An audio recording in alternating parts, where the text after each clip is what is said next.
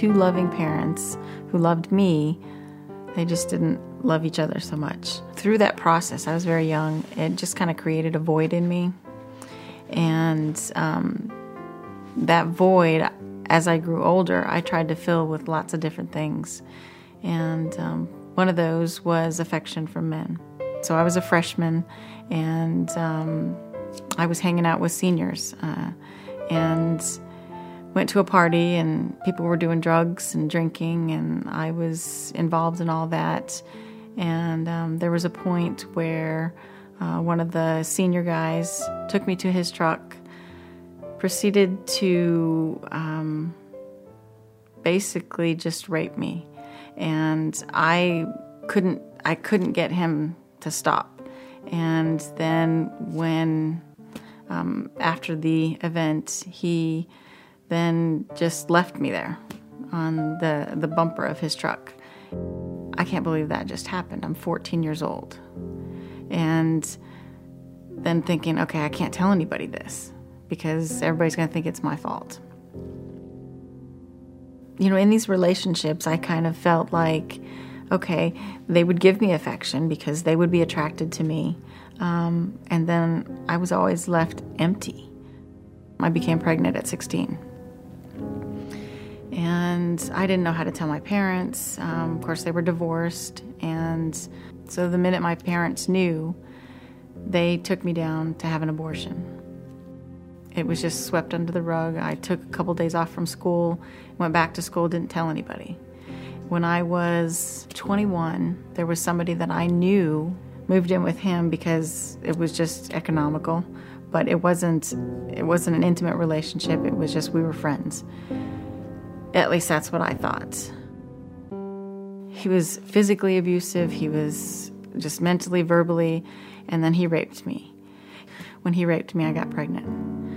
My stepdad drove um, 24 hours straight to come rescue me in the middle of the night because this guy wouldn't, I mean, he just wouldn't let go of me.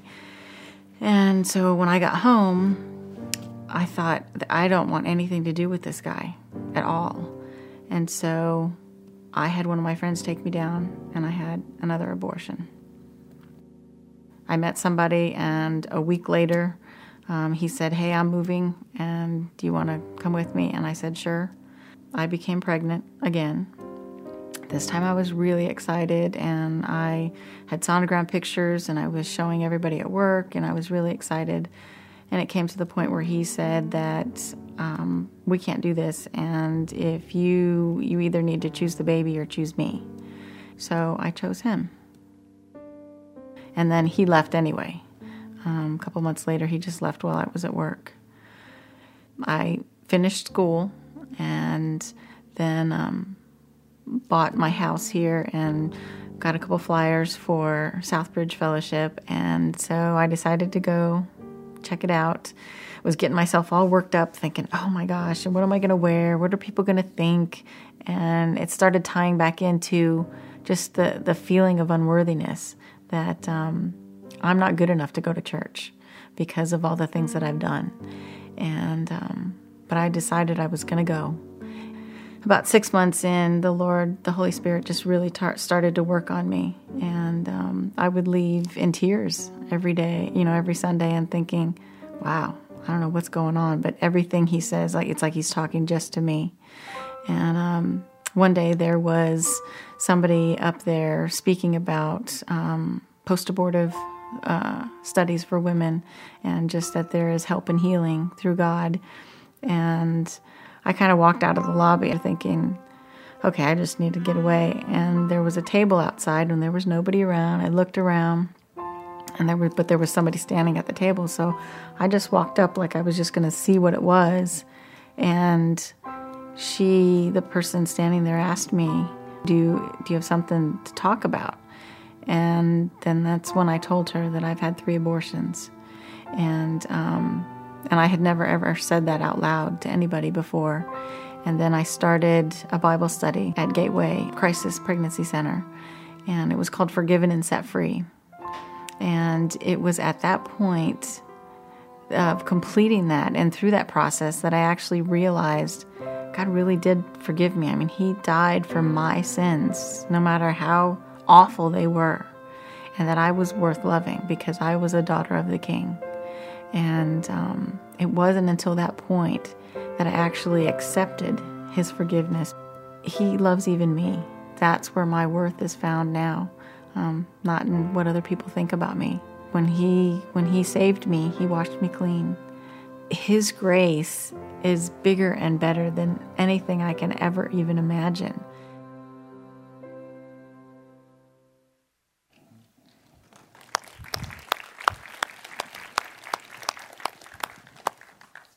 Thank you, Michelle, for sharing your story and uh, vulnerability and uh, not being afraid of what we think.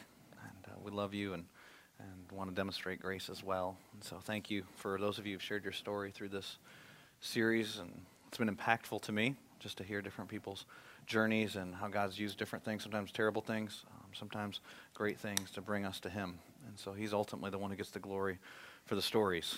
And regardless of whether He uses other people, whether He uses circumstances, what He does, it's really, we all repackage His story um, with all of our history wrapped around it. And so we're going to just pray to God, ask Him to speak to us as we open up His Word, and uh, just show us how God's grace and God's love unite these things together. Let me pray for us. Father God, I just uh, come before you with, uh, with each one that's here today. And God, we come before you, and I pray for those that may identify with Michelle's story. And they came here today feeling like they weren't worthy to come to church or feeling like you wouldn't accept them or that we would think stuff about them. God, I pray you remove any of those barriers. And God, that you would just speak your love to them today, right now. And God, I pray for those that have been here many times before that you would, in a fresh way, in a new way, speak about your love to them today. And I pray for God, each one of us that come to your word, that you'd change us in whatever way necessary. We thank you for everything that's happened in our lives to bring us to this point where you have us, that we would take the next step that you want us to take today. In Jesus' name I pray. Amen.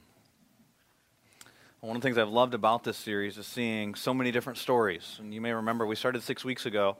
And if you were here six weeks ago, you heard John and Monica Reeves' story. And what you saw was God's grace through their story. There were uh, two young people that lost their spouses tragically separate from one another, and then God brought them together. And you saw they lost the one that they loved, and the one that loved them guided them through the process.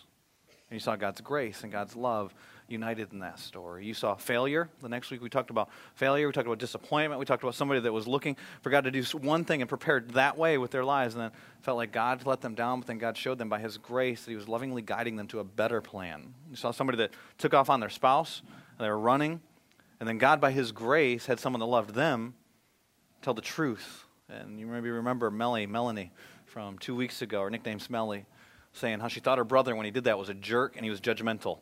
But it was God's grace that he would share the truth. And then when her life was falling apart because she didn't listen, he was the one that was there to wrap his arms around her and be there for her. You just saw somebody last week that was being treated like no one loved him, but God loved them and was guiding them through this process. You see God's grace and God's love united together. And all these stories, it's like they go hand in hand. They're so intimately tied together grace and love. And the message I have for you today is a very simple message. In fact, it's probably the simplest message I've ever preached at Southbridge. And it's this God loves you. God loves you. See, there's a problem with me just saying those words. What does that even mean? we're so confused about love. It's become so romanticized, so commercialized, so t- twisted and turned in its definition. What do you hear when I say God loves you? And I don't know what your answer is, but I'm going to tell you it's probably different than the person next to you. As I say that to hundreds of people this morning, you'll have hundreds of different things that you will hear. Some people, it's just a cold fact. Yeah, God loves me. I know that. Tell me something different. Uh, for some of you, you may think, but not me because that might apply to all the people around me, but not me, and for whatever reason. And other people, you, you hear that, and what does that even mean to you? The definition is so twisted and so messed up, and we live in a culture and a society, and as individuals, we're so twisted on what love means. We're confused about love. And perhaps no time in our society is this better illustrated and demonstrated than in a couple days. Do you know what Tuesday is? Anyone? Valentine's Day. I heard a man's voice yell out, Thank you, Jim. Uh, that is good. So, men, here's the deal. Even if you don't take notes normally, write this down. Tuesday is Valentine's Day.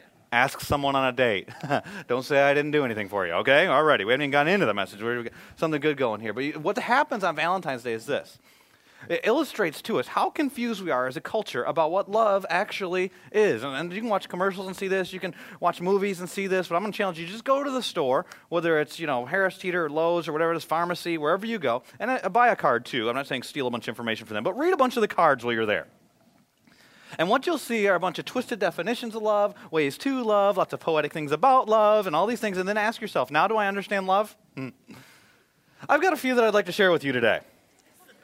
I didn't make these up, by the way, but just to illustrate some Valentine's Day sayings that you may find in a, in a card if you were to go to the store and look at these things, and they'll say stuff, and a lot of times it's poetic.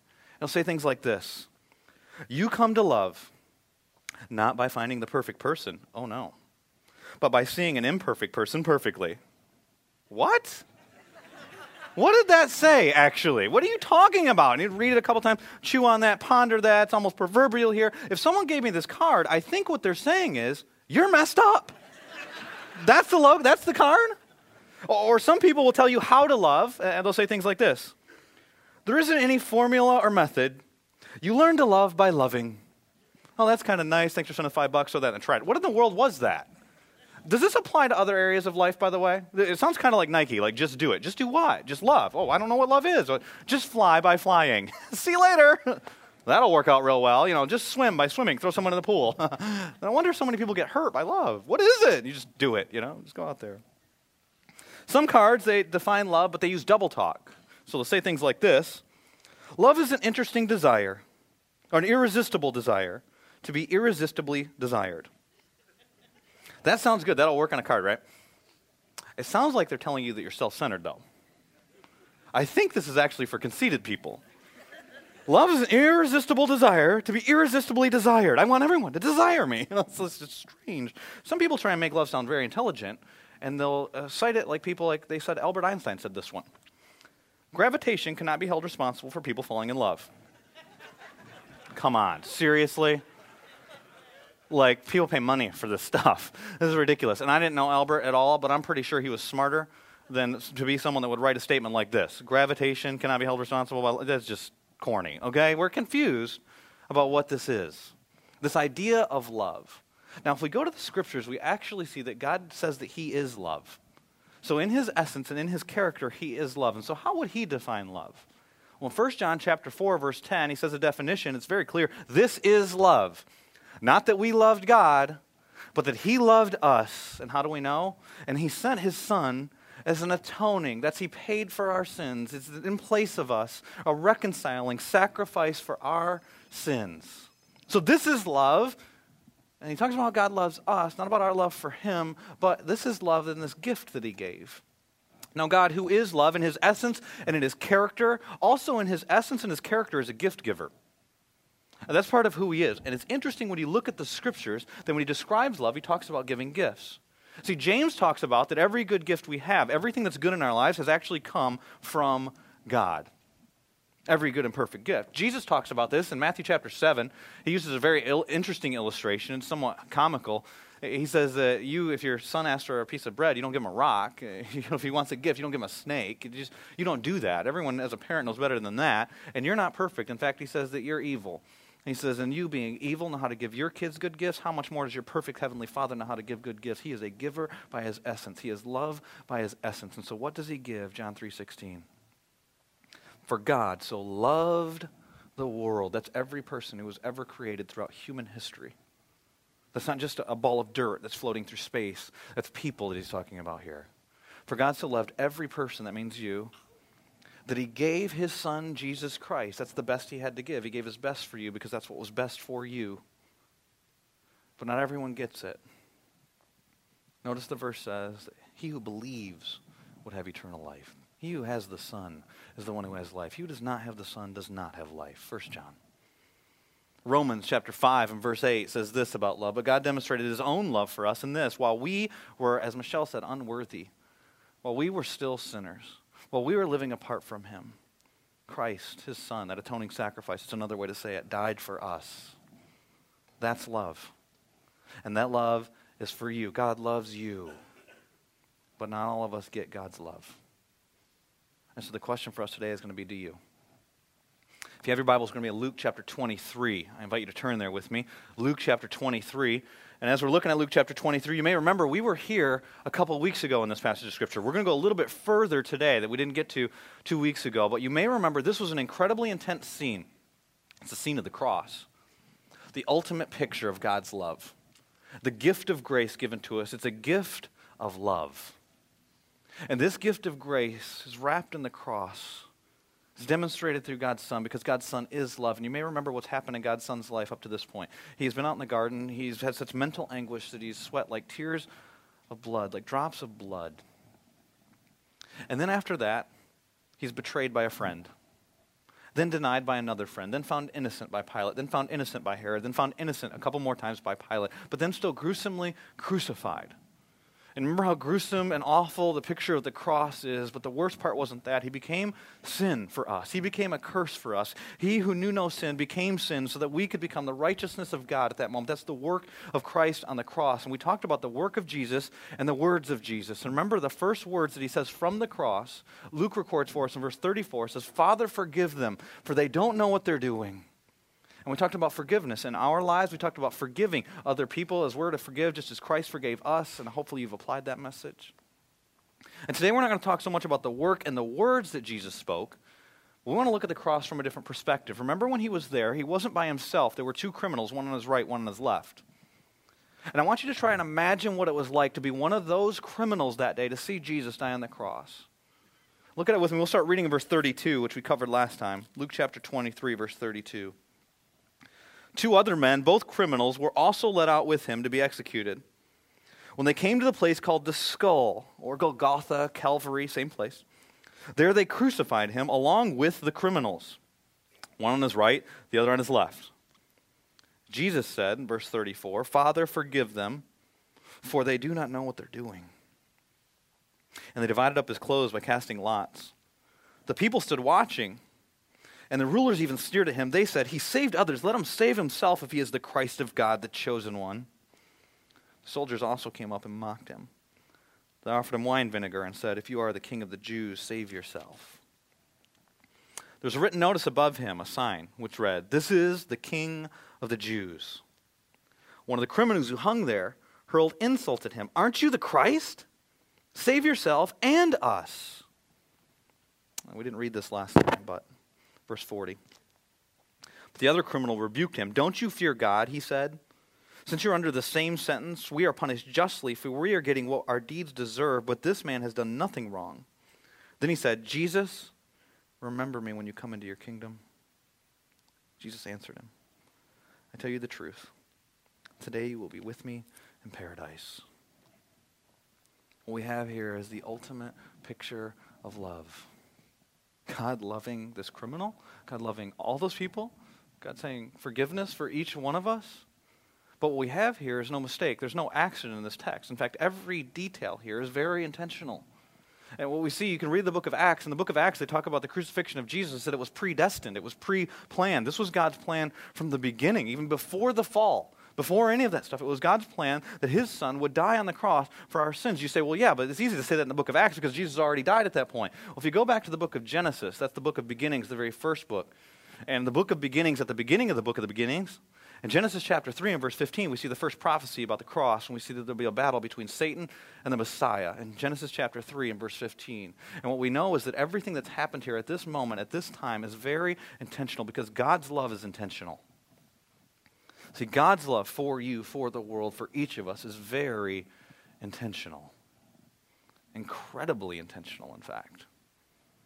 And that's one of the things that I have a problem with that'll happen in a couple days. Is that we get this idea that love is so random. Uh, we talk about falling into it or falling out of it. Listen, you don't fall into and fall out of love. You fall into a pit, okay?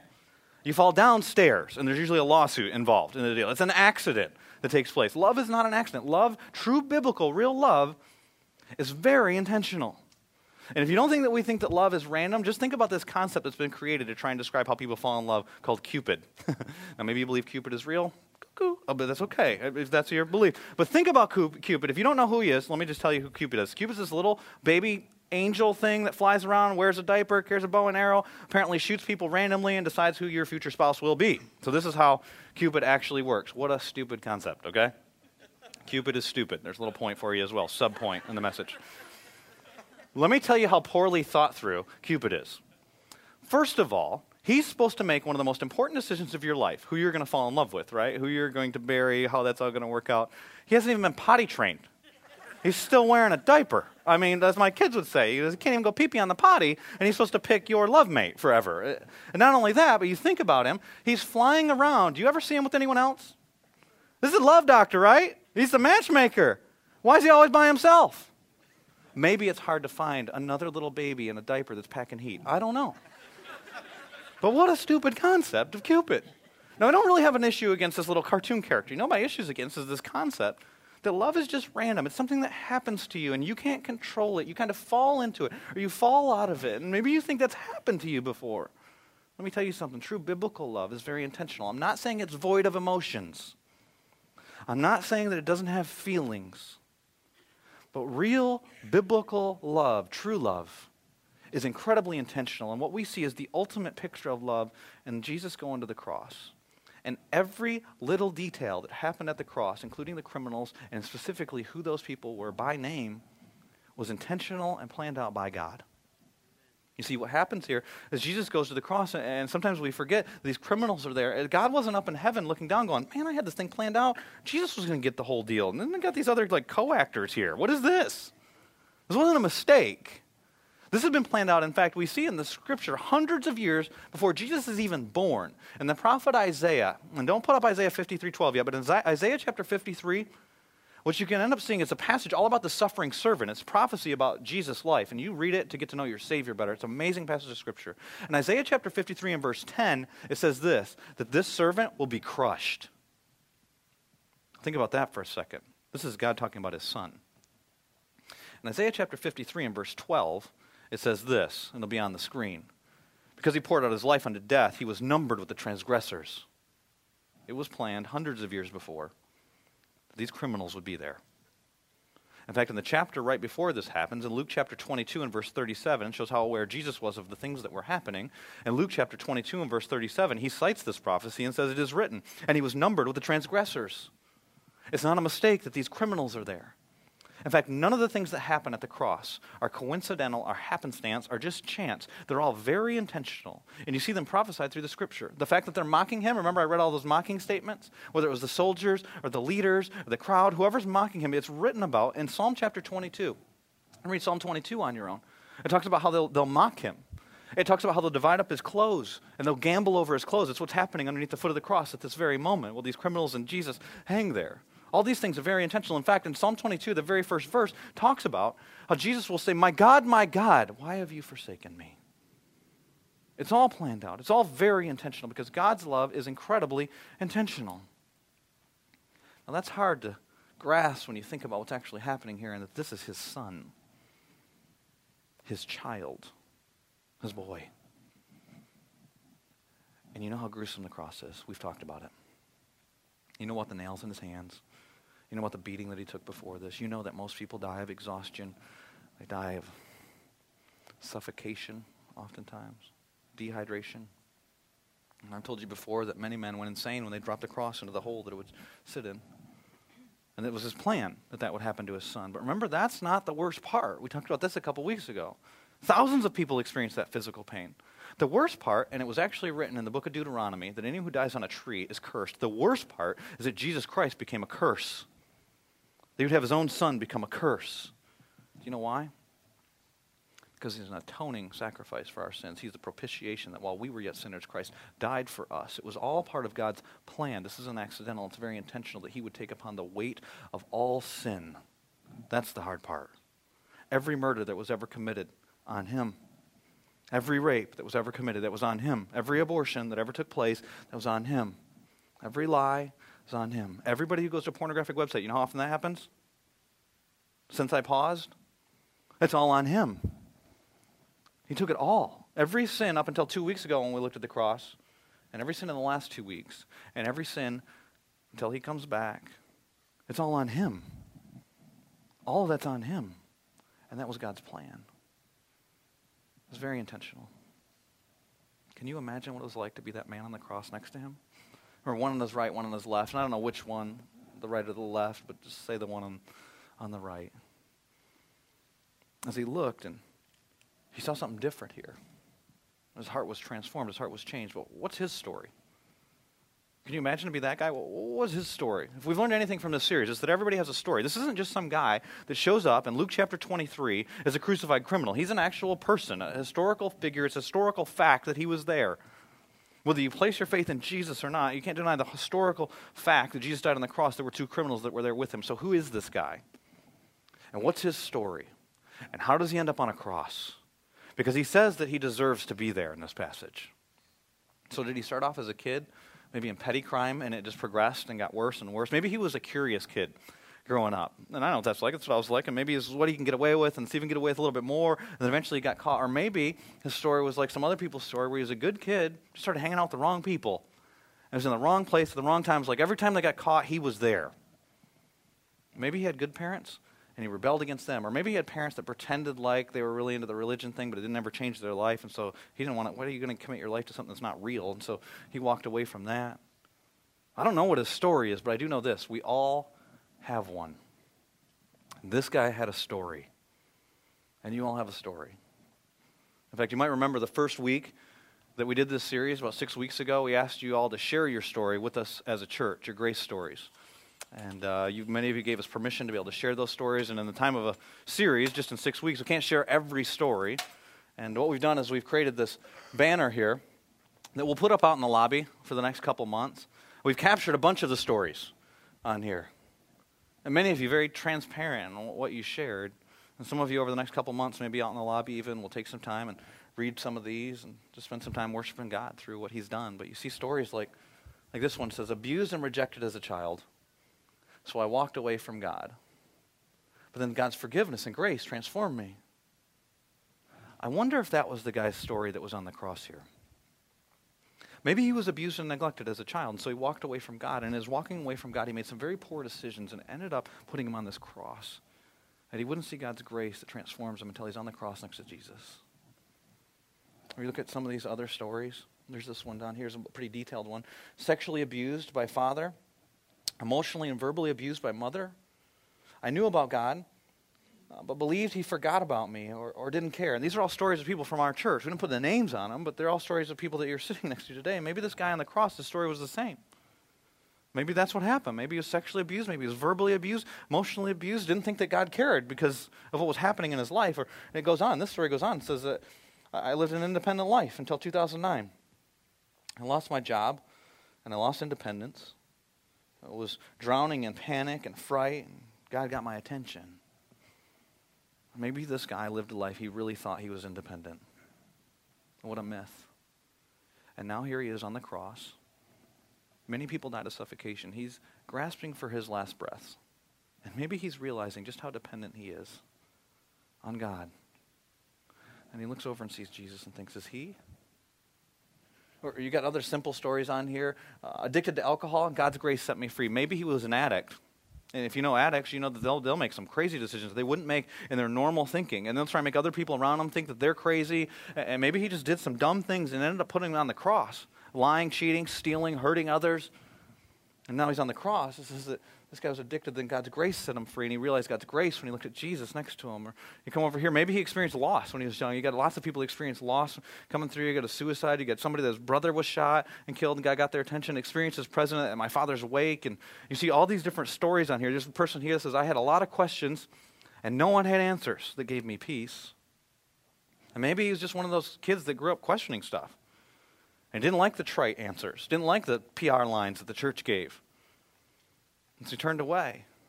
And this person says here that they went to the Bible study, Ephesians 2 8 and 9 spoke to my heart. Could God, we could not earn salvation. It was a gift of grace, and I received his gift.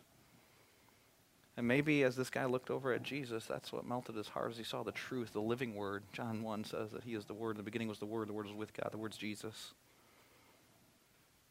I don't know what his story is, and I don't know all of your stories. I know a lot of stories, but I don't know all of your stories. What was the story of that man that was on the cross that day next to Jesus? And trying to imagine what it was like to look at Jesus and for God's grace to really grip his heart. I've told you before some of my story. Last week, I was able to go to a conference center, a retreat center, and I was doing some stuff, checking some things out for the church, and really talking to the Lord about my story. And God struck me with this verse. The verse was, uh, I learned it in this series. It really stuck out to me when I was preaching on Saul from Acts chapter 9. If you don't know Saul, he's got a crazy story. He calls himself, actually, and God puts this in his word, the worst sinner ever. Uh, he was guilty of being part of murders of Christians, and as for being zealous against Christianity, he hated Christianity, and God, by his grace, gripped his heart, transformed his life, became the greatest missionary ever in Christianity. And I was alone with the Lord at this retreat center out in Chapel Hill, and we were talking about stuff and talking about things that were a part of my story, and t- talking to him about my parents, talking to him about things that had happened, talking about things that I had done and finally, just in candidness, and I wasn't saying all this out loud. I don't know how you talk to the Lord, but I was kind of from my heart speaking to Him, and He was speaking back to my heart. Saying, Where were you? Like, where were you before the Jesus moment? Like, when I was 18 is when I trusted Jesus. Where were you before that? Why did you let this stuff happen? Why did you let me do this stuff? Where, where were you at? And he reminded me of a verse that Saul writes and Saul writes in Galatians chapter 1, in verses 13 and 14, he talks about how we knew of his former way of life, what he was like before he came to Jesus. But then in verse 15, he says this But when God, who set me apart from birth, and that's the part that got me. So he was set apart even before the Jesus stuff. God had a plan for him before that. When God, who set me apart from birth and called me by his grace, was pleased to reveal his son in me so that I might preach him among the Gentiles. He had a plan that he was preparing him for through the whole process, even through the difficult stuff, even when he was killing people. God had a plan for him. He set me apart from birth because God's love is very intentional through all the junk and in all the good stuff. His love is very, incredibly intentional. And not only is his love incredibly intentional, his love is for everyone. That's our second point. God's love is for everyone. If this guy on the cross doesn't teach us anything else, the simplest truth that he could possibly teach us is that if God can love this guy, God can love anyone. Because this guy, you don't get crucified for just being a petty thief. You can get crucified for robbing, you can get crucified for being a thief, but not for like just petty, you know, stealing a pack of gum from the grocery store type thief. He's this guy's the worst of the worst. This guy's the vilest of the vile criminal. In fact, I read a lot of stuff about these guys. There's a lot of things we don't know about these two criminals on the cross, and people speculate, and it's not historical, and there's all kinds of crazy stuff out there about whether they were Hindus and all kinds of stuff. I don't know, agendas going on, the writing of this stuff, but there's some things that we do know about them. One thing that we know about them is they got incredibly hard hearts. In fact, they were mocking Jesus too. Not just one of them, but if you read Mark and Matthew, those are some documents to go to. Mark and Matthew talk about the crucifixion of Jesus as well. And in Matthew chapter 27, verse 44, we see there are two robbers here, right? Notice this is plural. In the same way, the robbers who were crucified with him heaped insults on him. And that's in the imperative, in the original language. That means that was happening over and over again. This wasn't one statement to Jesus. This is repeatedly, over and over again. You saved others, then why don't you save yourself? They're mocking him that he claims to be the Christ, and he's, he's powerless. He appears helpless. There's a hard heart here. The word for robbers that's used here it's a word that describes someone who robs openly and uses violence. The way they were described by one guy that I read, who describes them as the vilest of the vile and the worst of the worst, and having no regard for human life, would be these would be the type of guys that would hide in the mountains and wait for a family that was going on a journey together to come by, an innocent family. They'd jump out, they would rob from the family. If necessary, they would murder. They would leave them there to die so that birds could eat their flesh. Exactly what I read when I read about these guys, it made me think of two guys that I saw on the news a few months ago. They were being sentenced for their crime. They're actually criminals, got out of jail, had planned while they were in jail to do a bunch of stuff when they got out. And I believe it was in Connecticut, this is where it happened. And they went into this home, uh, held this family hostage, did unspeakable stuff. Tied the father up in the basement, planned on letting him die when the house burned down, I think it was, and he escaped. He got out, and so these guys got caught. One of the criminals actually said, if I remember correctly, that he wanted the death penalty because he didn't want to live with the things that he saw happen. This guy says on the cross, We deserve to die. He knows what he's done. These guys are the worst of the worst. See, when I saw that on the news, I thought, that guy should die. And this guy's saying about himself, I should die. He knows what he deserves. He knows what he's like, and God loves him. If God loves him, you don't think God can love you? This guy is the worst of the worst. But somehow his heart melts. So, what happens for him is he's hanging there on the cross, we'll say to the right of Jesus. And he looks over and he sees Jesus. And so that he sees the sign above his head that says, This is the King of the Jews. That gets his attention. Or is it while the mocking is going on, maybe from his own lips, he realizes that what's actually being mocked is the gospel? That from the lips of non believers, he hears the gospel. You saved others. Hey, wait a minute, that's true. He did save others. And maybe this guy on the cross thought to himself about the kind of people that Jesus saved. Maybe he thought to himself about the people that Jesus spent time with. Remember, Jesus prophesied in the book of Luke about his own ministry in Luke chapter 4 verse 18 when he's quoting from Isaiah 61. And he says, I've been anointed to preach good news to the poor, not just the poor financially, but the poor in spirit that are hopeless and helpless, like this guy. Not only to the poor, but he sent me to proclaim freedom for the prisoners. He, most people believe, many commentators believe, that these guys were actually partners with Barabbas, the guy who Jesus is on Barabbas' cross. He was literally set free, and Jesus died in his place. And set the prisoners free, to proclaim freedom for the prisoners and give sight to the blind and release the oppressed and declare the year of the Lord's Jubilee. The year of Jubilee, the year of the Lord's favor, is when debts are canceled and slaves are set free. So it's everybody that has big debt and everybody that's held captive. And who does Jesus minister to? He goes out and he touches blind eyes and remember, that's not just a handicap in that day. People believe, not accurately, but they believe that the reason why you were blind is because of your sin. And so Jesus is going to people that no one else goes to, like lepers and prostitutes, like we read about in Luke chapter 7. Remember, those who are forgiven much will love much. Or John chapter 8, the woman who's caught in adultery, you cast the first stone. And he tells the woman, You go and live a different life now. God's grace. She's about to die. Can you imagine what she would have written on the thing here? God's grace. These are the people that Jesus comes into contact with. A tax collector, they're fundraisers for terrorists. That's what a tax collector is. And he calls one of his closest friends to come and be his follower. He says to Matthew, a guy who wrote a gospel that we've quoted from today, You come follow me. So maybe the thief on the cross thinks he really did save other people, and I think about who those other people are. Maybe he could save me. Or, or maybe it wasn't that moment. Maybe his heart was so hard that they didn't even get him there. Maybe it was when he heard Jesus pray in verse 34 Father, forgive them. They don't know what they've done. They have no idea what's taking place here. They know how to crucify someone. They have no idea that the weight of the sin of the world is coming on one man. So Jesus wasn't just an innocent man. Many innocent men die. But the weight of the sin of the world is coming on him so he can be an atoning sacrifice for you. So he can die in your place. And maybe as he heard those words, the guy on the cross thought to himself, You're going to forgive the guy who just nailed you to the cross? Who put the nail up to your hand? But not only up to your hand, up to mine. Think about how personal this was for the thief on the cross. You're forgiving the people that are gambling over your clothes. You're forgiving everyone that's sinned throughout all of humanity. You're asking for forgiveness for them. Maybe it applies to me. Maybe at that moment, his heart melted and he realized God's love is for everyone. Let me tell you the message today God loves you, all of you. And I know a lot of stories. I don't know all of your stories. I don't know everything that you've done. And I'm sure it's not all up on here. And I don't know everything that's been done to you. But I know this God loves you. And you might think to yourself, no, not me. Applies to the people around me, but not me. Maybe no one else does love you, but God does. God loves you. Because God's love is for everyone. That's great news. But there's also terrible news. Not everyone gets God's love. Well, God's love is for everyone. Not everyone gets it. And by gets it, I don't just mean mentally understands it. See, even the devil understands it. And by gets it, I don't just mean experiences it, but I mean truly embraces it to the point where they have the Son. Because the Son is love.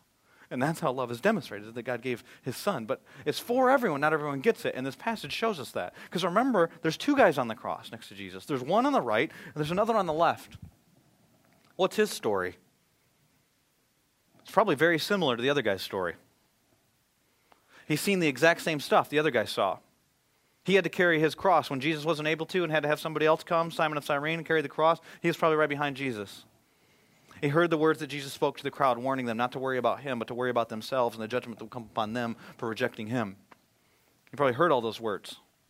He saw the sign above Jesus' head. This is the King of the Jews. He heard everyone say that he was innocent. He heard the mocking voices. He heard Jesus' own lips say, Father, forgive them. And after all of that, verse 39 tells us what he says, and we see his heart here. One of the criminals who hung there hurled insult to him. Aren't you the Christ? Here's a glimpse at his heart.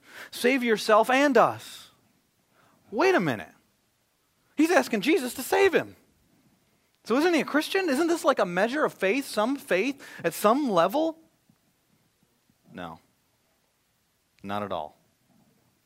What this guy's asking for is not for Jesus. What he's asking for is a benefit from Jesus. What he's doing is the very thing that many people do throughout churches all across the country, and they think that they're getting salvation. And what they're getting is deception because they're asking for a benefit of Jesus, but they don't really want Jesus himself. It's like going and saying, I want freedom. I want peace, or I want joy, or I want love, or I want the guilt taken away. I want all those things. And people all the time think they're coming to Jesus, and that's what they're coming after.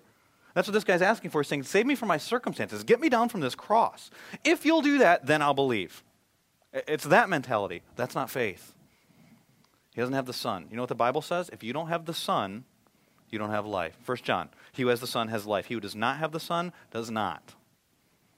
So if you come because you're wanting these benefits from God, and that's your level of faith, let me tell you something. You're not a Christian. That's as bold and clear as I can say it. You don't have Jesus. This guy did not have faith. This is the last we hear from him. And Jesus never speaks to him again. Had his chance. He missed it. And then the guy on the other side, he rebukes him. It's like he's pleading with him. The other criminal rebuked him. Don't you fear God? Listen, man, you're about to die. Most people suffocate to death, and you're wasting your last breath talking trash to Jesus. Can you be any more stupid? And he says to him, don't you fear God? A proper attitude towards God and realizing who we are and who He is, and He is different and He is other and He is holy and we are not. He said, Since you are under the same sentence, like get some perspective, man. You're mocking Him for being on the cross. Look at yourself. You're on the cross. But you deserve to be there. We're, getting this stuff justly. He's pleading with this guy. Come on, just humble yourself and trust Jesus. But he doesn't. The guy doesn't do it. He says, No. The guy's talking smack to Jesus for being on the cross. He's on a cross. Like, think about that. That's like a short guy talking smack to somebody who's taller than him and calling him shorty. What are you doing? Eh, but he won't get it. It doesn't. It's illogical. It doesn't make any sense. And he rejects Jesus. Why? We don't know his story. We don't know how he would answer that question. Maybe he'd say, I had a bunch of questions. No one ever answered my questions. Until my questions get answered, I'm not going to place my faith in Jesus. Maybe he would say, I live my life this way the whole time. I do deserve to be on the cross, and I'm going to die this way because I don't want to be a hypocrite. So, what's the real reason? Pride. I won't humble myself. I won't fear God. I've done it my way. I'll continue to do it my way. And he spends eternity separated from God in hell. He will pay the consequences for sin. They have to be paid for. It's either Jesus on the cross or we do for all of eternity. They have to get paid for because God is just. And the way his justice and his love work together is that he put his son on the cross to be an atoning sacrifice for our sins. And the other guy gets it. And you know he gets it because he repents. And in his saying this stuff to this friend, he's demonstrating repentance to us. Look at what he says. We are serving this sentence because of our deeds and what our deeds deserve. Verse 41, he says, We're under the same sentence, verse 40, and then we're punished justly, for we're getting what our deeds deserve. What a confession of sin. Because it's easy for all of us to confess that everybody sins, right? But then to actually say, and we deserve our consequences for our sin. And if you look at this guy, he never asked to be saved from his consequences. He never asked to have the consequences removed. He knows he deserves them. And I don't know what all your sin is murder, lying, maybe the worst, you're a phony and pretend like everything's okay with you and God, and it's not. But it doesn't matter. The Bible says that whatever our sin is, the wages, what we deserve for our sin, is death. That's separation from God. That's condemnation from God. That's guilt from God. That's depression. That's being haunted by your sin for all of eternity. That's what that is. That's what you deserve. But the gift of God is eternal life. He offers us a gift. The only way you can have the gift is if you receive the gift. It's for everyone, but not everyone gets the gift. The only way you can have the gift is if you ask for it. That's what the guy in this passage does. Says, Then he said to Jesus, Jesus, remember me when you come into your kingdom. Just think about me when someday, when one day you come back and you rule and you reign on this earth, when you come into your kingdom and your kingdom starts, will you remember me? Will you think of me? And then Jesus answers him. And he gives him beyond what he could ever ask or imagine. Look at Jesus' answer in light of the question. I tell you the truth today, not someday, not one day. Today, you will be with me in a place that Jesus calls paradise. And what is paradise? It's talked about in 2 Corinthians chapter 12 and verse 4. It's talked about in the book of Revelation. Let me tell you very simply what paradise is. It's the place of the righteous. It's the righteous abode, some people will say. It's a place where righteous people go, but who's righteous? No one. The Bible also says that. Oh, so then it's a place for no one? No. The only people that are righteous are the people that get God's righteousness, Jesus' righteousness, because he was innocent when he died on the cross. He imparts his righteousness upon us. We become, even though our sins were scarlet white as snow, when we place our faith in Jesus and receive that gift. See, it's for everyone, but not everyone gets it. And if you've got it, then you're seen as righteous, and you get to go to this place called paradise, the place of the righteous where there's streets of gold and, and there's no crying and there's no pain and there's no cancer and there's no murder and there's no rape and there's no abortion and there's no adultery, there's no lying, there's no tragedy, there's none of that stuff. But we talk about this place, paradise, that's not what you really get. That's a byproduct of what you really get. Look at the verse. Today you will be with me. What you really get is Jesus. See, the word paradise is actually a Persian word very simply, it just means walled garden. And it's used to describe the Garden of Eden in the Greek Old Testament. When the, there's a translation, Old Testament was really ri- originally written in Hebrew. When it's translated into Greek, they use the word that's used here, the Persian word for Eden or for garden, the walled garden. It just describes walled gardens. It's not just specifically for this place called heaven.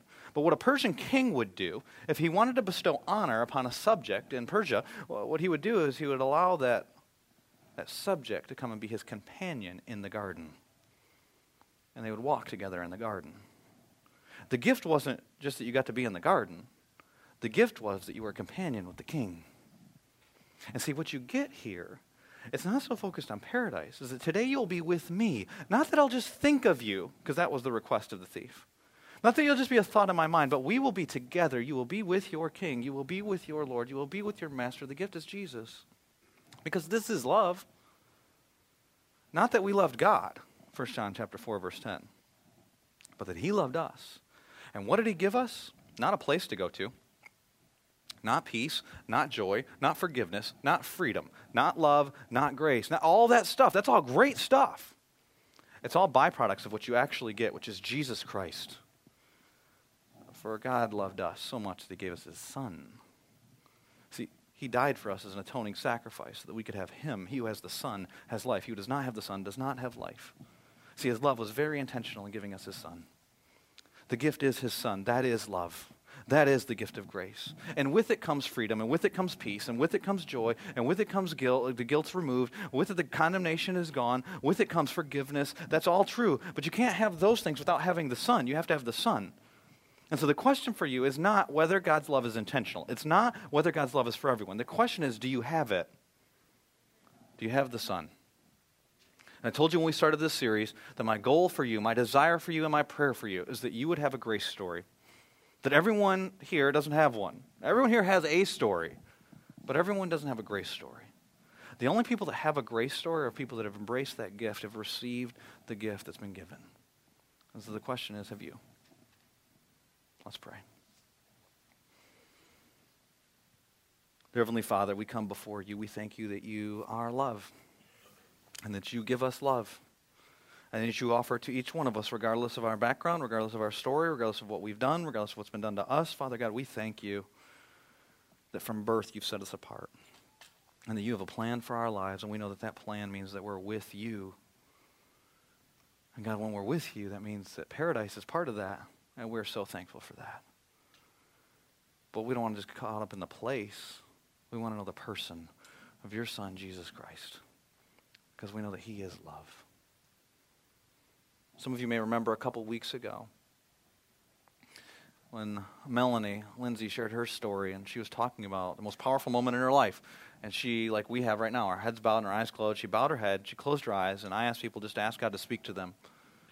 And she said, What happened was God said to her, I love you. She didn't expect God to speak to her. She expected God to kind of speak generally to us corporately, to us as a church. But what is God speaking to you right now? What does He want to say to your heart? And for some of you, you need to receive His love. You need to receive His Son, Jesus Christ. And if that's you today, you need to trust Jesus Christ as your Savior, would you just raise your hand and acknowledge that that's true? I want to pray a prayer. I'm going to ask you to pray with me quietly, and you sit in your seat just a moment. Would you just raise your hand? I see some people in the back. You can keep it up. And if you're in Theater 14, if you're listening in your car right now as you drive from a recording, would you just raise your hand, acknowledge to God, I need to receive your love. I need to receive your Son, Jesus Christ. See, this is love that He gave His Son, Jesus Christ, that He loved us enough to give His Son, Jesus Christ, because He loved the world, because He loves everyone. But not everyone gets it. It's only those who believe that receive eternal life, receive the opportunity to be with the King in paradise. If you want to receive that today, would you just raise your hand? I want to pray for you. If you just raise your hand, will you pray this prayer? Like the thief on the cross, just pray God, I admit my sin. I acknowledge that I've sinned against you, and that sin separates me from you. But I believe that your son Jesus Christ died on the cross for my sin. Not just for sin, but for my sin, my specific sin. It was intentional. And I want to receive your Son, Jesus Christ, to be my Savior today. If you just prayed that prayer, the Bible says that if you believe in your heart, you confess with your mouth that Jesus Christ is Lord, God raised him from the dead, that you're saved, that you've received his love. That's an incredible decision. I just want to ask you, if you would please, uh, I don't know what God's going to speak to your heart, but what I'm speaking to you on behalf of our church is if you would fill out your connection card, we want to pray for you. That is such a tender moment in your life. We want to be there for you and with you and pray for you through that situation. And Father God, I pray for each one of us that have received your Son, Jesus Christ. But maybe we've got convoluted definitions of what love is, or maybe we've gotten sidetracked or distracted by other stuff, God, that you'd hone us in on your Son, Jesus Christ. That we would know him and that we would want to be with him. And then, God, you would give us the fruit of that the kindness, the peace, the patience, the joy, the love, the freedom, the forgiveness. I pray you'd give us a greater grasp of your love, how it's patient. And it's not rude and it's not self seeking how it's even greater than faith and hope. And God, I pray that you would show us what it is to know your Son, Jesus Christ, in a deep, intimate, personal way to really get it. I pray that would be true for each one of us. In Jesus' name I pray. Amen.